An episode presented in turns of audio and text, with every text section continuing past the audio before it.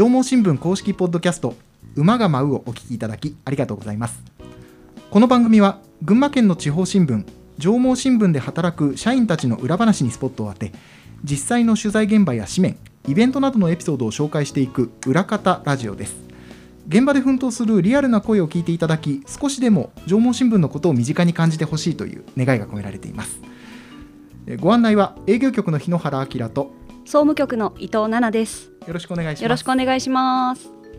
前回がニュース上半期振り返りということで、はい。2022年の1月から6月までのニュースを振り返りました、なんかこうちょっと暗いニュースが多かったのでう、ん、そうですね、うん。考えさせられることが多かったですね。えー前回も少し言いましたけど下半期はね、少しでも明るいニュースが増えるといいなね。ねそんな話してました、はい。はい、で今回はまた趣向をガラッと変えてですね。はい。群馬県内のプロスポーツの話題とおなっております、えー野球の独立リーグにスポットを当て、まあ、群馬ダイヤモンドペガサスについてトークしていくんですけれどもはい。なんとですねお球団の方が来てくれましたはいで。すので今回のゲストの紹介を伊藤さんお願いしますはい。今回のゲストは群馬ダイヤモンドペガサス監督の牧野瑠衣さんとキャプテンの有馬祐介さんです。さらにペガサス担当の記者高森慶太郎さんにも来てもらっています。豪華ですね豪華です。いやいやだってシーズン終盤なんですよ 一番忙しい時じゃないですか時期にねキャプテン自ら 来ていただけるっていうのは本当にありがたいやすごい機会ですよね。ですのでまああの残りのシーズンへの意気込みなんかも聞いていきたいと思いますし、はいまあ、今回あの来ていただいた理由の一つとしてですね7月31日に、えー高崎城南球場であの群馬マスコミ三者スペシャルマッチという、まあ、はい。そういう試合があってですね、うん。まあ、その告知も兼ねて来ていただいているというところにおなっております、まあ、今回はさらに番記者の高森記者にも来ていただき、はい。まあ、ある意味万全の夫人という。あの普段のね取材でこぼれ話みたいな、紙面に収まりきらなかった話みたいなのもあ聞きたいですね。そう。ちょっとした噂話の検証とかそんなところもねやっていければなんて思っておりますので、はい。はい、楽しみにしていただければと思います。はい。ということで「馬が舞う」スタートです。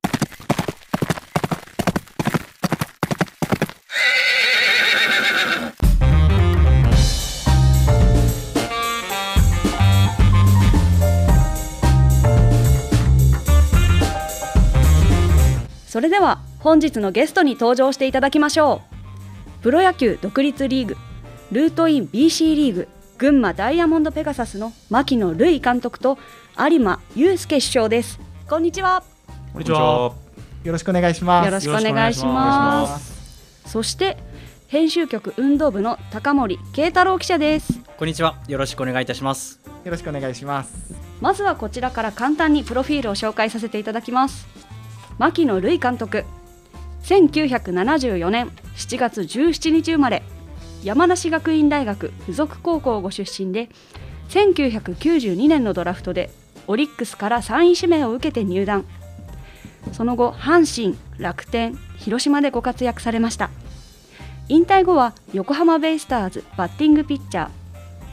楽天アカデミーで指導者としてのキャリアをスタートされます。その後徳島インディゴソックス監督を経て現在群馬ダイヤモンドペガサスで監督を務めていらっしゃいます、えー続いて有馬祐介選手。1996年11月18日生まれ。181センチ97キロ。外野手で活躍されていらっしゃいます。前橋工業高校。東海大学北海道キャンパス。愛媛マンダリンパイレーツで活躍された後現在群馬ダイヤモンドペガサスで首相として活躍していらっしゃいます。さらにああ、そっかそっか、そうですね。高森さんの紹介も早く監督キャプテンの話すいません。ちょっと待ってください、高森慶太郎さん編集局運動部で記者として活躍されていらっしゃいます。現在はダイヤモンドペガサスの番記者として取材を担当しているということでご自身も中学高校と野球をされていてうん。現在でもプレーされることもあるとか中学時代はキャプテンでエースでいらっしゃったそうですすはいじゃあ今日は総勢5人でお送りしていきます。皆さんよろしくお願いいたします。よろしくお願いしますいやー始まるとやっぱりちょっと緊張しますね。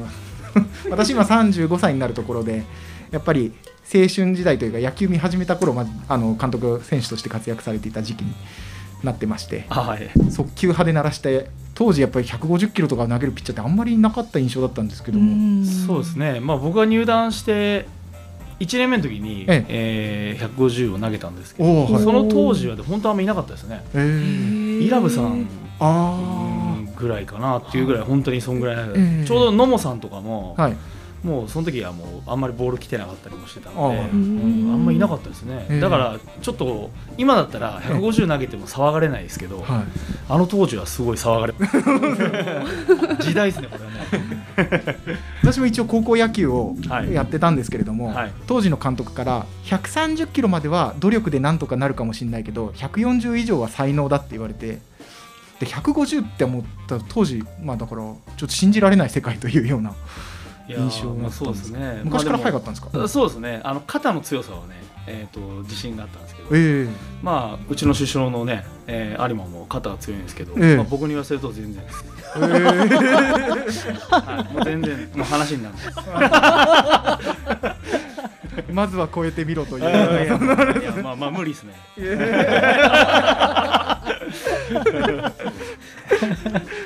でキャプテンは今外野手として活躍されてますけど、前橋工業高校出身で、はい、そうですね、なかなかちょっと本気で野球やってました。はい。まあ、そこから大学でも続けて、はい。だ大学で野球続ける人ってまた高校野球とはまちょっとレベルが違いますよね高森さんね。そうですね。本気でその次はプロにっていう方が、はい、多いと思いますね。そうですよね。まあそうですね、まあ、牧野さんほどじゃないんですけど、まあそう自信はあったので、まあそうですね、ちょっと上上の次のレベルでもやってみたいなっていう気持ちはありました。ええじゃあ早速ちょっとまあキャプテンに今あの高校野球の話から始まったんですけれども、今年のチームの特徴みたいなものって教えていただいてもいいですか？そうですね今年のチームは全員元気があって、はい。まあいい意味で、まあ、癖のあるうんいいチームだと思います。ええ元気がいいっていうのは具体的にどんなのですか。あーまあでもそうですね、まあ、練習なんかもやっぱみんなで声出してやっぱ盛り上がって練習ができるので、ええまあ、僕がこう変になんか元気出せよとかはい言うまでもなく、みんながこう声出してくれるのでそこがありがたいなっていうふうあにこれはキャ思います。プテンとしてはありがたいですね。そうですねええ監督もそうですか？やっぱ元気の良さが今年のチームって。全員ではないですけども、ではい。も比較的、えー全体的にみんな声も出しますしね。えまあ、その中でこう、まあ、キャラクターがあるんですけどね、はい。えーやっぱりこうチームを盛り上げてくれるじゃないですけども、ええ。まあ、そういう選手たちもいますしね。静かに野球やってても、ええ。まあ面白くないですよね。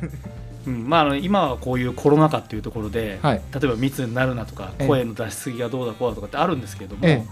でもやっぱりその特にやっぱりこうプレーの中での、はい。やっぱこう瞬間の声ってあるんですよね。うん、例えば自分が取るなら OK だとか、は例えば瞬間的にサードとか、はい。セカンドとかっていそういう声もあるんですけど、ええ。まあ、その辺の声っていうのもやっぱりこう普段からそういう準備をしてないとやっぱ試合で出ないんですよね。あー。うん、だからそういうところも含めて練習の時からもねやっぱりある程度こうみんな元気を出しながら、ええ。そういう声を、えー出すこともまあ意識しながらね、えーまあ、その辺はまあ話はまあ選手たちもしてるんですけど、うん。まあ、そういう意味ではあのよく声も出てきて、ええうん。まあ、ちょっと元気ない日もあるんですけど、うん。ちょっと疲れてる時もね あるかもしれないですけど、ええ。はい、でまあ去年がねチャンピオンということで今年ははい。ディフェンディングチャンピオンという立場でシはい。ーズンを迎えられてると思うんですけれども、あのチームとしてはですね、ええ。あの昨年は、えーチャンピオンになることができたんですけども、はい。うん。まあ、チームの大半がやっぱりもう入れ替わってますし、うん、チャンピオンになったけれども、うん。やっぱまた新しいチームっていうところもあったのでね、はい。えーそういう意味ではやっぱりチームとしての成熟度っていうのはまだまだなので、ええーまあ、本当に1試合やるごとにうん、えーいい試合をこなすことに、えーまあ、成長していってるかなっていうところはあるんえで、あはい。まあ、僕の中ではまだちょっとあのなんていうんですかねあの完成されたチームではなくて、ええ。まだまだ発展途上という感じですかね。はい。なるほど。はい。監督が思い描いてるこうチームに少しずつこう近づいてきているという感じですかね。そうですね、一歩ずつ近づく近づいているかなっていうところはありますけどね。はい、高森さん今取材をしてみてはい。やっぱそのあたりの変化っていうのを感じてますか？そうですね。まずペガサスの選手たちはアップの時からもう声が本当に出てるんですね、ええ。なのでノックの前ですね。あのベンチ前で3人に並んでですね、はい。あのアップ体を動かしていくんですけれどももうええ。その時からその、まあ、相手を圧倒するとはちょっと言い過ぎですけれどもやはり皆さん声が出ていて、はい。本当にもうこれから始まる戦いに向けて、ええ。あの向かっていくんだっっていう気持ちはもうすごい感じてですね、うん。あのあのああいうシーンもアップですけれども私の好きな一部ではありますね。なるほど。はい、試合が始まる前からも観客を魅了する。そうですね。ね。はい、えー、と配信が7月29日となっておりますが、えーそういえば監督7月17日がお誕生日だったということでおめでとうございました。いやーありがとうございます。ありがとうございます。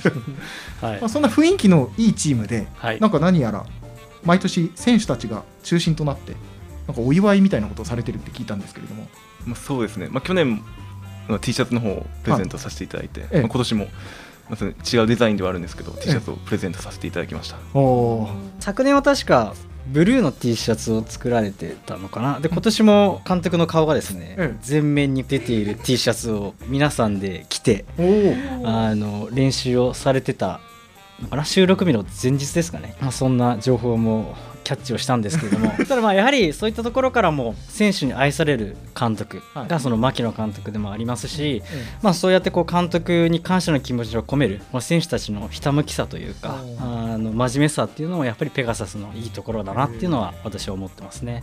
監督これも風物詩となったお誕生日のセレモニーですけれどもどんないやーなんかね、あの 凶悪観念に駆られてるんじゃないかな。思うとこもあるんですけど、いやでも本当にね、あのありがたいなと思って、えあの選手たちがそうやって準備してくれて、はい。昨年のね本当あの T シャツ作ってもらって、はい。今年はまた、えー違うパターンで、えええー作ってくれたんですけどもね、なんですかね今回は写真みたいな感じなのかな？あのそうですねん写真です。ねみたいな感じで あのついてるんですけど、ね、T シャツの前のところの部分にですけど、え。まあ、かなりいいいい笑顔の まあ昨日もね最後のあのミーティング喋ってる時に、まあ、ちょっと喋りながら話笑顔になったんですけどもそしたら模擬状態に選手いるんですけど模擬状態にですね、その写真と顔が一緒だって。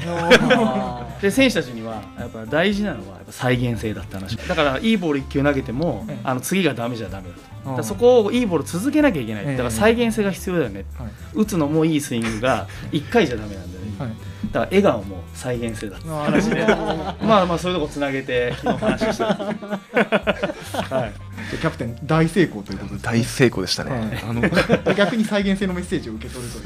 そうですね、またちょっと本当、同じ笑顔をちょっと、いやいい雰囲気ですね。ええ。そんな雰囲気の中でも高森メモによるとですねなんかあのとある選手団ということで。そうですね、まあ、とある選手から牧野監督についてちょっと情報収集をさせていただいたんですけれども、うん。まあ、とある選手によると牧野監督は頭の後ろにも目がついていると。もう360度その誰がどこで何をしてるかうん。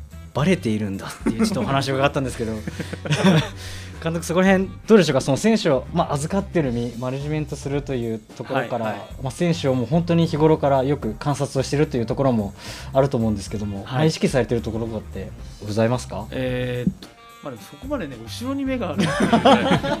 ここまで厳しくは見てないですけどね。本当に。でもそれだけ選手としても見てもらえてるっていうねそうですね。時間が放置されるよりはよっぽどいいですよねそうですね。ね有馬キャプテンなんかこう牧野監督にやべバレてたとかなんか。そういったことってあったりしますか？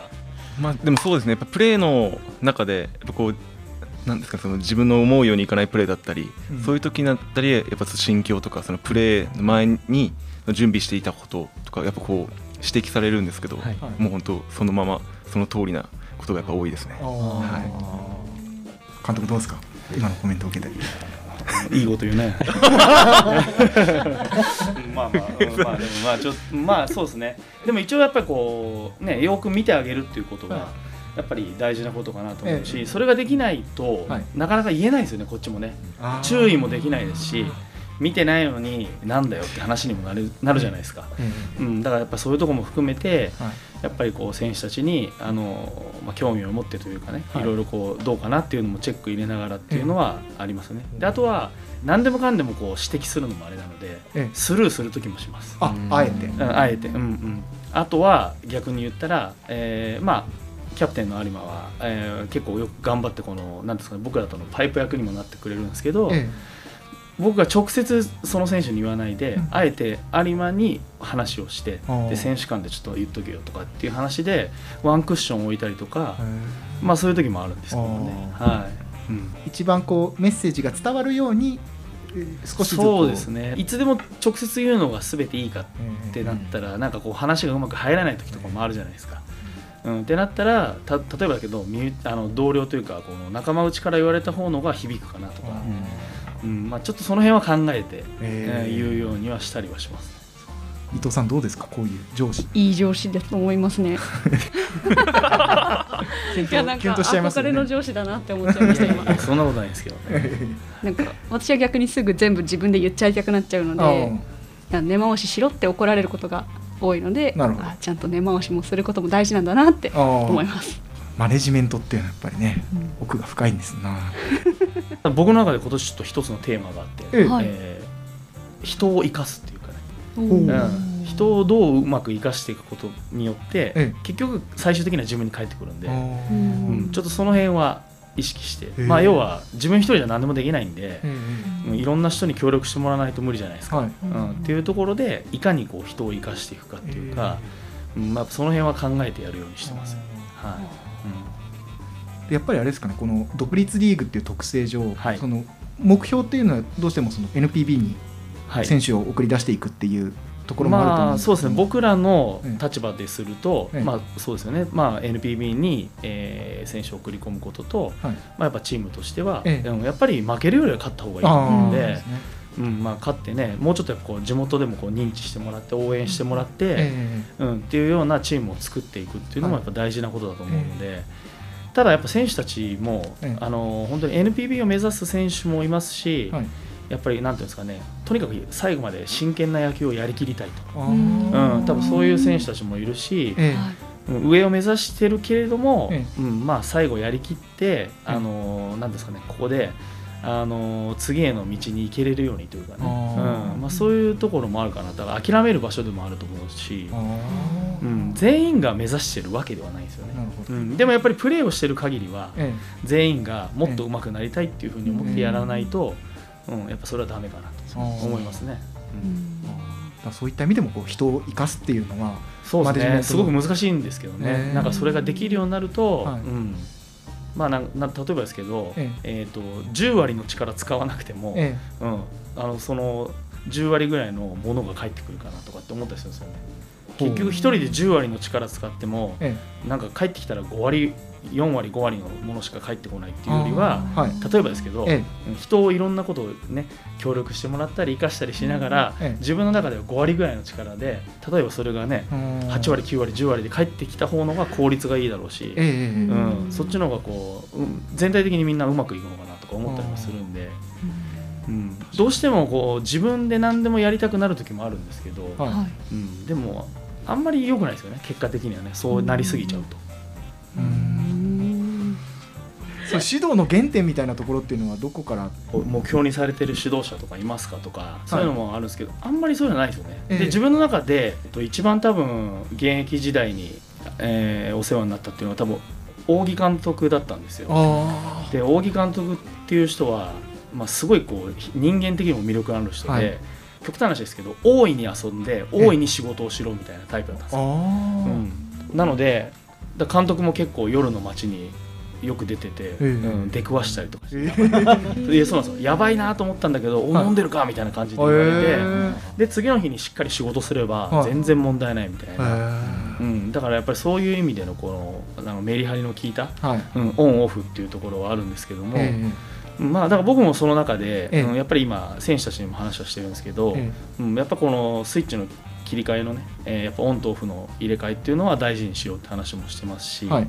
まあでもあとはあれですよねできないことは求めないのでいきなりファインプレーしましょうっつっても無理だし、はい。うんホームラン打ってくれっつっても無理だし、うん、でもやっぱ自分でできる例えばだけど全力疾走とかそんなの誰でもできることだし、はうん、でもそういうことは大事にやっぱやっていかなきゃいけない、ええ。でそういうのが結構おろそかにもなるんですよね。毎日こうやってると、はい。うん、だからそこの部分を、まあ、しっかりと忘れないようにしてしっかりやっていくと、うん、そこが結局は大きな結果に結びつくところになるよっていう話はしてるので、えうん、まあまあそういう形なんですよね。とりあえずね今はい。指導してる形としてみれば、はい。えそしたらじゃあその流れでキャプテンに話を聞いていきましょうかね。じゃあキャプテンにまずそうですよね。あの高森記者から有馬キャプテンの注目ポイントみたいなはい。選手としての特徴をまず紹介していただいてもいいですか？そうですね。あのまあ、有馬選手といえばやはり豪快なバッティング、はい。そしてお話もありましたけれども本当に強肩なんですね、あのもう本当にこれも試合の前のノックからはい。ライトからの返球ともですね、ええこれも一つの見どころであります、本当にもう見てて気持ちいい。こんな投げれたらいいなって自分もなんかこう思ったりして見てたりもするんですけど ただやはり一つ好きな有馬選手の好きなプレーっていうのがありまして、はい。今監督からもお話がありましたその全力疾走っていうところなんですけれども、え打席で凡打をになったとしてもですね、え必ず一塁まで全力疾走をするんですね、やっえぱりそこはあの子どもたちにもぜひ見てもらいたいですし、えうん。あのもうお手本としたプレーだなっていうふうに思うんですけれども、はい。もう一つその守備につく際はい。ペガサスは城南球場ですと三塁側ベンチになるんですけれども、えベンチから有馬選手はこっちはライトを守られていてライトへ守備につくんですが、え。常に全力疾走なんですね、はい。で全力疾走でかつ必ず守備行こうと大きな声を出しながらライトの守備位置につきおそしてそのポジションにつくと帽子を取ってまず守備位置に一礼をするんです。じゃあそういったもう礼儀であったり本当にその基本のことをもう本当にシーズン通して徹底されている。その姿がもう本当にですねええ私はもう見てて今日も素晴らしいなと。やっぱりこうちょっとだらけてサボりたくなる日もあるじゃないですか でもそこは本当に調子が良くても悪くても変わらないスタイルっていうのは本当にあの素敵なええ。選手だと私は思ってます、はい。ちょっとそのあたり聞いていきましょう。はい。有馬キャプテン、はい。そんな感じで大丈夫ですか？そうですね間違いないです。でもそれやっぱり心がけてる意識的にやってる部分もあるんですまあそうですね。僕はやっぱりこう神様はいるっていうふうにやっぱ思っていて、はい。やっぱグラウンドにも野球の神様は常にこう見て自分のことを見てはい。見てるぞっていうところで。で本当誰に見られても恥ずかしくないプレーを常に見られてるところ、まあ、見られてる見られてないところでも意識してやってます。プロですね。そうですね。取れなかったボールとかが取れたりしたりするかもしれないんで、うんそこは僕常に意識してやってます。はい。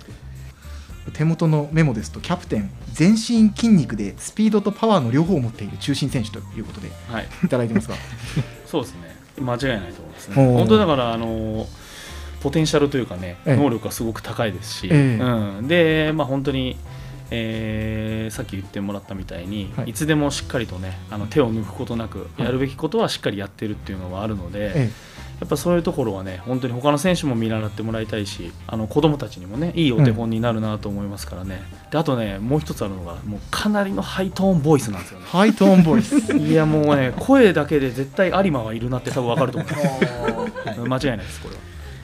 守備移行いきますか？いただきますかね。あここですか？じゃあ、えー交代になって走っていくというところで、えー有馬キャプテンから守備につく時ですね。はいお願いしますハイトーン いやこれ本当ですからね今、はい。今ふざけてないですよ。すごい。まだ半分ぐらい。いやそう、まだふざけてない。はいこれ盛り上がりますね確かに。本当に。いこれが今ペガサスの名物になってるんですね。やもう完全にハイトーンですよ本当に。昔から声の高さっていうのは変わらず。そうですね。ちっちゃい時から。えーやってます落差よこの。球場ではい。皆さんこれ目撃してほしいですね。い。やキャプテンありがとうございます本当に。ありがとうございます。空気が一瞬で変わりましたね。頑張って守備しなきゃっていう雰囲気、ええ。キャプテンらしいキャプテンだと思います私も、はい、高森記者から追加で聞きたいことがあるということなんで。はい、はい。お願いします。えー有馬キャプテンにちょっと一つ伺いたいことがありまして、はい。まあ、試合今シーズンワンシーズンフルで見させていただいてるんですけれども有馬選手のその手元にちょっと私は注目してましてよく見るとおそらく有馬選手はその打席に立つ時にする手袋3種類あるのかなというふうに思ってます。で1つは白色の手袋、で2つ目が赤色の手袋、で3つ目がそのちょっと黄緑がかったはい蛍光の明るい、そうですねはい、手袋、でこの3つの手袋を使い分けてるのかなってちょっと私は思っていて、例えばこうチャンスの場面ではこの手袋とかなんかこういう投手にはこういう手袋とかあとはバットの握る場所で変えてるとかなんかこう使い分けとかってあるのかすごいちょっと気になってて伺ってみたかったんですけれどもまあ、まず3種類じゃなくて6種類6種類？ええ！す失礼しました。6種類を使い分けてます。まあ特に、まあ、こういう時だからこうしようっていうのはないんですけどなんとなく打席立つ前にこの手袋なら打てそうだなっていう手袋があるんですよね。だその手袋を直感で選んでそうですね打席に立ってます。なんかこうこの手袋の時はよく打つなとかなんかあるんですか？打席立つ前になんか結果のことはちょっと見てなくてあ気づいたらこの手袋だなっていうのはなんか終わってから映像見たらあこの手袋だったんだっていうことが多いです。本当にもう直直感で。直感ですね。ああはい。そうだったんですね、結果的にそのグローブだったってことですそうですね。僕も結構野球まあ野球でもそうなんですけど切り替えがうまくできなくてだま、悪い打席の後とかちょっと引きずってしまうことがあるんですね。えでさっきの守備移行もそうですけど、え守備につく際に打撃のことは忘れて、えうんしっかり守備移行という声で守備切り替えて守備のことに頭を切り替えるっていうのをちょっとこううまく自分の中でじゃないですけどしっかりこう目に見えるところでやろうっていうのを常に心がけてます。バッティンググローブの使い分けにはしっかり意味があったと。そうですね。ただ6種類だ。6種類でした。申し訳ございませんでした。勉強不足でした。訂正してお詫び申し上げます、はいであと他にも。有馬選手のプレースタイルの一つとしてやっぱヘッドスライディングがとても多い印象があります。で本当に打も守備もそして走塁も魅力で本当に盗塁も多くされる選手だと思うんですね。で盗塁する場面であったりあとはランナーとして本塁に生還する場面。際どいタイミングでもスライディングがこう一般的かなっていううん。思う部分もあるんですけれども、アレンキャプテンはヘッドスライディングで全て、まあ、塁を盗んだり、えーホームインしたりという姿本当に目立つんですがヘッドスライディングへのこだわりとか考えとかこう聞かせてもらってもいいですか？僕はまあちっちゃい時に、まあ、中日の試合がちょっと見ることがあって、はい。中日の荒木選手はい。の走塁を見ててやっぱ荒木選手の代名詞といったらやっぱヘッドスライディング。神走塁じゃないですけうん。どやっぱ神走塁の時はやっぱ必ずヘッドスライディングがやっぱつきものなので荒木選手のヘッドスライディングを見てうわすげえかっこいいなって。やっぱこういうプレーも僕もやってみたいなっていう思いをやっぱちっちゃい時にえ思い描いたので。だ僕のプレーをまあちっちゃい子が見てくれた時にそのヘッドスライディングを見てああかっこいいなって僕も野球やりたいなって少しでも思ってもらえればと思ってヘッドスライディングをやってます。じゃあ怪我しない工夫をしながらヘッドスライディングをしてるっていう。あまず怪我しないためにまあ体を鍛えてるんで。なるほど そうです全ね身筋肉でしたね。怪我しないためにそうですね。ヘッドスライディングしても耐えられる体作りっていうのは意識してます。自分がやりたいプレーを最大限表現するためにこのいや分厚いんですよ。横から見てた体が。いやまだまだですね、はい。じゃあ監督あのはい。合わせてになるんですけれども、はい。まあ初めてペガサスの試合見られる方にも分かるような注目ポイントみたいなぜひここは見てほしいみたいなところがあればお聞きしたいんですけれども。まあ、あのチームとしてはですね、ええ。ーまだ本当に、えー最初にも言った通り成熟はまだしてないので、うんえーまだまだこの伸びしろはあるチームになってるんですけれども、はい。まあ、とにかくあの元気もありますし、うんまあ、見ていてもあ気持ちいいなあのなんか元気もらえるなっていうようなゲームをですね、はい。えー僕らはやっぱこう1試合でも多く、ええ。ーお見せしていきたいなというふうに思ってますので、はい。まあ、初めてですね、ええ。あのちょっとこういうのをきっかけに、ええ。ー見てもらう、えー人たちにもやっぱそういうところを見てもらいたいなと思いますし、大人だろうが子供だろうが、うん。えー、と一生懸命やることはやるっていうところは見せたいなと思いますしね、うん、あのそういうところであ極端な話ですけども、え子供たちでもあ僕らでもできるんだなっえていうところを、まあ、僕らの試合を通しても見てもらうっていうのも一つ、ええ。うん、いいんじゃないかなっていうふうに思ったりもするので、はい。まあ、ここまで僕も言ってるんでね、ええ。まあ、有馬を中心に選手がしっかりとやってくれるとは思うんで、はい。手抜きをせずに、はい、と思いますからね、まあ、そういうところはしっかりポイントとしてあの、はい、見ていただきたいなっていうのはありますよね。はい。ちなみにあの有馬キャプテンはまあ全身筋肉でスピードとパワーのはい、中心選手、そうですね。他にももし注目選手い。らっしゃれば、はい。えー、とうちはですね今あのもう一人、えー野手がいるんですけれども外野を守っている奥村という選手がいるんですけどもね、うん、彼もあの、まあ、一応 NPB から今まだ注目もされてますし、え。今あの左バッターが多いんですけど、はい。奥村という選手は右バッターなんですよね、うん。で奥村も、えっと、パワーとスピードがあるので、はい盗塁の方も今数かなりいってますし、ええ。まあ本人は盗塁を取るって僕には言ってたんですけど、ええ。ちょっと今差はつけられてますけれどもまあでもその辺も含めてであと壺に来たら本当にスタンドに持っていく力もあるので、面白い選手だと思いますし、はい。ぜひ見てもらいたいなと、はい。あのスイングも結構豪快なんで、え。ーはい。特にファーストストライクとかにはあのはい思い切って振ってくるんで、うんまあ、そういうのスイングを見見てもらうのも一つ価値があるかなと思いますし、あともう一人ですね、はい。ピッチャーの方なんですけども、ええ。西浜という選手がいるんですけども、はい。えーまだ今年二十歳なんですかね、えー若いんですけども、はい。とにかくあの速いボールを投げるピッチャーで、うんでまあ、うちのチーム、今、同様というかですけどね、うまだあの伸びしろだらけでええ、まだまだの選手なんですけども、でもとにかくその、なんですかね、持ってるものの凄さっていうのがありまして、え今年もですね1回、えーと BC 選抜っていう選抜チームがあったんですけど、それで西武ライオンズの2軍と試合をさせてもらったんですけどね、はい。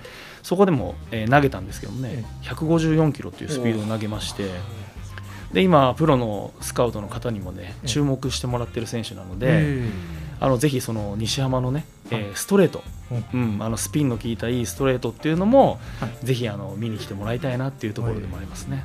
はい。い。や速球派でね現役時代に名を馳せた監督からも太鼓判という。えそうですね、いいボールは持ってますね、ええ。まだムラはあるんですけどね、あのさっきの話じゃないですけど、再現性が低いです。なるほど。そうなんですよ。えーはい。高森さん補足とかあればもし西山投手はとても話してみるとなんか少年みたいな形でですね。まあたまに何の話してるんだっけみたいなこともあるんですけれども、ただそういったところも含めてナイスキャラなのであの注目をしていただきたいですし、まあ、奥村選手に関しましてはその、まあ、いつもですね顔私と顔を合わせると試合前、うん。今日は僕が主役になりますってこう力強く言ってくれる、まあ、強い気持ちを持った選手です。でまたあの守備もセンターを奥村選手は守ってるんですけども、ライトの有馬キャプテンとあの宇宙間を組んでるんですが、これぜひ球場に足を運んでいただいて有馬選手と奥村選手の会話っていうのももし盗み聞きできたら してみると面白いと思います。キャプテンそうな。んです。そう試合中試合の中でまあいろいろ奥村とは話はしますね。なるほど、はい。えよく聞いてると、まあ、その有馬キャプテンは内野の守備位置のところもですね、ええまあ、ここスペース空くよとかええ下がるよ、うん。ラインに寄るよとか、うん。本当に的確な指示を、まあ、キャプテンとして、ええまたもうラライトの守ってる責任としてこうすごい声をかけていらっしゃるんですけども、たまにこう奥村さんとも、まあ、野球の話をしつつちょっと違う話もしてるのかなみたいなところですね、え ちょっとあったりもするので、ぜひ城南球場のライトスタンドは芝生席ですからなるほど。まあくつろぎながら見てみるっていうのも面白いかもしれませ。なん。ありがとうございます、まあ、皆さんねこのすごく魅力的なチームだとここまで聞いていただいている方は思ってると思うんですよ。はい。なんか近々試合があるということで。そうですね、えー31日午後5時から高崎城南球場で行われるルートイン BC リーグ群馬ダイヤモンドペガサス対はいシアンのグランセローズの試合を群馬テレビ FM 群馬と共催する群馬マスコミ三社スペシャルマッチ2022と題して開催いたします。縄文新聞も主催の一角に名を連ねそうですね。一緒になって盛り上げていこうじゃないかと。はい。そんな試合が。はい。いやー、まあ、まあそれもあって今回来ていただいたというところもあるんですけどね、はい。え試合を盛り上げるためにはまずね皆さんに見ていただきたいっていうところもあってね、えちなみに今シーズンの、はい。えーペガサスの現状みたいなところの分析をはい。岡森さんからお願いしてもいいですか、はい今季はですねあの昨シーズンと同様信濃福島えー新潟と争う北地区に所属をしてリーグ戦を戦っています、はい。で現在ペガサスは2位といったところで、はい。まあ、昨シーズンはリーグ優勝を果たしていますから、まあ、連覇に向けてですね、まあ、負けられない試合というのが続いています、はい。で中でもこの三者マッチで対戦する信濃は今現在首位を走っておりましてですね、ペガサスとしてはまあ直接対決になりますので、はい。絶対に負けられません。なのでぜひこのポッドキャストを聞いてるリスナーの皆さんもですね、高崎城南球場に足を運んでいただいて、どはい。ペガサスへ声援を送っていただきたいというのが私からの願いです。はい。はい。まあさってですもんね。そうですね。配。信日からする本直前スペシャルということで、はい、ぜひぜひこれを聞いてすぐということでね、はい、まあ、もしアーカイブで、ね、お聞きいただいている方もあの近いところでもうホームページ見ればすぐね試合に出てますのではい、駆けつけていただきたいななんて思います。じゃあそれでは三者マッチに向けての意気込みみたいなところを監督とキャプテンそれぞれにお伺いしていきたいと思うんですけれども、はい。えーどうしましょう？じゃあキャプテンからいきましょうかね。はい。キャプテン三者マッチに向けてどうでしょう？あとまあ残りのシーズンに向けての意気込みもい合わせていただければと、まあそうですね。今のところ、まあ、2位で、まあ、なかなか首位の信濃に勝てないっていう状況がやっぱ続いてるんですけど、まあ、この三者マッチを機に、まあ、たくさんの方が注目してくれている試合だと思うので、はい。まあ、いい流れに変えられるように戦っていきたいなというふうに思います。監督いかがでしょう？かあはい。まあ、三者マッチということでですね。選手たちっていうのはやっぱこう見られて応援されるっていうことがすごいパワーになるんですよね。えうん、で、まあ、最近ちょっとまたコロナがですね、ええ。ちょっと増えてきたりとかして大変なところもあるんですけれども、えやっぱりぜひ球場の方にですね足を運んでいただいて、まあ、三者マッチということもあるので、ええ。かなり盛り上がると思うんですよね、うん、そこでやっぱりあの一緒にですね、えー、と僕らの勝ちをですね、はい。えー後押ししてほしいなとファンの皆さんにねそこをお願いしたいなと思いますし、はい。まあ、相手もですね信濃ということでね、はい。まあ、本当に最高のカードだと思うんでね、ううん。んまあ、そこをですね、えーしっかり叩いてこうもっとねリズムを上げていってね、はい。うん。まあ、最終的にはやっぱ信濃を倒して、はい。えーやっぱりまたねその連覇に向けてのね、うん、ところっていうところのいい戦いにしたいなというふうに思ってますんでね、えー一人でも多くの皆さんにぜひ来ていただきたいなと、はい。応援していただきたいなと、えまあ、そういうふうに思いますね。はい、ありがとうございます。はい。力強いコメントいただきました。伊藤さんこれ普段野球見なくても見に行きたくなるような感じするでしょいや見に行きたいですね。ぜひあのキャプテンの声を聞きたい。そうですよ。あれはもうね あれだけを聞きに行く価値もあるし試合だってもう超高カードですから、はい。これぜひ行っていただきたいですね。当日は高森さんも取材で、えー取材であのお邪魔させていただきます。はい。ありました。じゃあ僕と一緒にぜひ現地にっていう感じですかね。そうですね。皆さんともしあの私を見かけたら声もかけていただきたいですし顔出てないですかね、あの縄文新聞のあの記者証みたいぶら下げてますんでぜひあの話しかけもいただきたいですし、まあ、それよりもですねグラウンドに向かって牧野監督有馬キャプテン、えーペガサスの選手皆さんにですね、まあ、なかなか大きい声は出せないかもしれませんが手拍子であったりあのグッズもねあの買ってもらってタオルを掲げてとかですねあの応援していただければと思いますので、ぜひ球場に足をお運びいただきますようよろしくお願いします。はい、丁寧な記者さんですね、これはね。まああのね、ペガサスさんにおかれましても、あの高森記者がこれからもいっぱい取材とかをして、どんどん魅力を発信させていただければと思いますので、お願いします。その辺もありがたいありがたい存在ですから、はい、なんか一番のファンじゃないかな。今日は本当にあのシーズン終盤のお忙しいところ、あの時間いただきまして、ありがとうございました。いやこちらこそありがとうございました。ましたまたぜひ遊びに来てくださ。はいい、ありがとうございます。今日はありがとうございました。ありがとうございましありがとうごたざいました。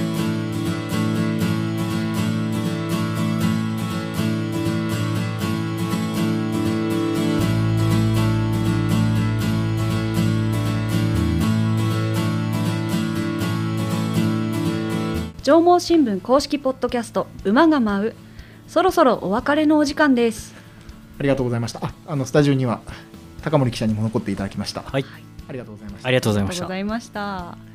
監督もキャプテンもやっぱり自分のこう考えをね言葉にする能力がすごいなと思いましたけど、そうです普段の取材ね。もあんな感じなんですか？そうですね。やはりその選手にかける言葉も監督もすごい考えてうん。お声掛けしてるっていうのはミーティングをちょっとまあこうチラ見しててもですねええ。伝わってきますし、ええ。まあその言葉を受けた選手たちもええそれを体現しようと本当に頑張ってくれてますね。ね。もういい関係築かれてるんだなっていうのが見ててもわかりますね、まあ、高森さん引き続きはい。警察の取材に当たっていただいて、また面白い話があったらぜひ聞かせてください。はい、よろしくお願いしまありがとうございすま。した、えー番組ではご意見ご感想をメールで募集しています。えーこちらすべて小文字で馬アットマークライジンドットコム UMA アットマーク RAIJIN ドット COM までお気軽にお寄せください。えーツイッターのハッシュタグこちらひらがなで馬が舞う。お気軽にこちらもつぶやいていただければと思います、えーそしてお聞きいただいた後の温かい評価レビュー星できれば5つ。欲しい。いただきたいななんて思ってます。待ってます。えー次回8月5日の配信予定、えーゲストはもう決まってますかね。次回はですね、はい。テーマを前橋空襲ということで、8月5日は前橋に空襲があったと。なるほど。日ということで、それをテーマに前橋支局の栗原記者が登場予定となっておりますなるほど。まあ、縄文新聞もね群馬の新聞ではい前橋市に本社がある、うんね、戦争の時にはそういうこともあったんだよというので、えーまあ、栗原記者も若手の記者ですからねそうですね。はいまあ、いろいろ前橋支局にいる中での取材の裏話みたいなところもはい聞いてみたいなと思います。はい、引き続き聞いていただければと思います。えー次回もぜひお楽しみに。えーここまでのお相手は縄文新聞社営業局の日野原明と総務局の伊藤奈々と編集局運動部の高森慶太郎でしたありがとうございまありがとうございました。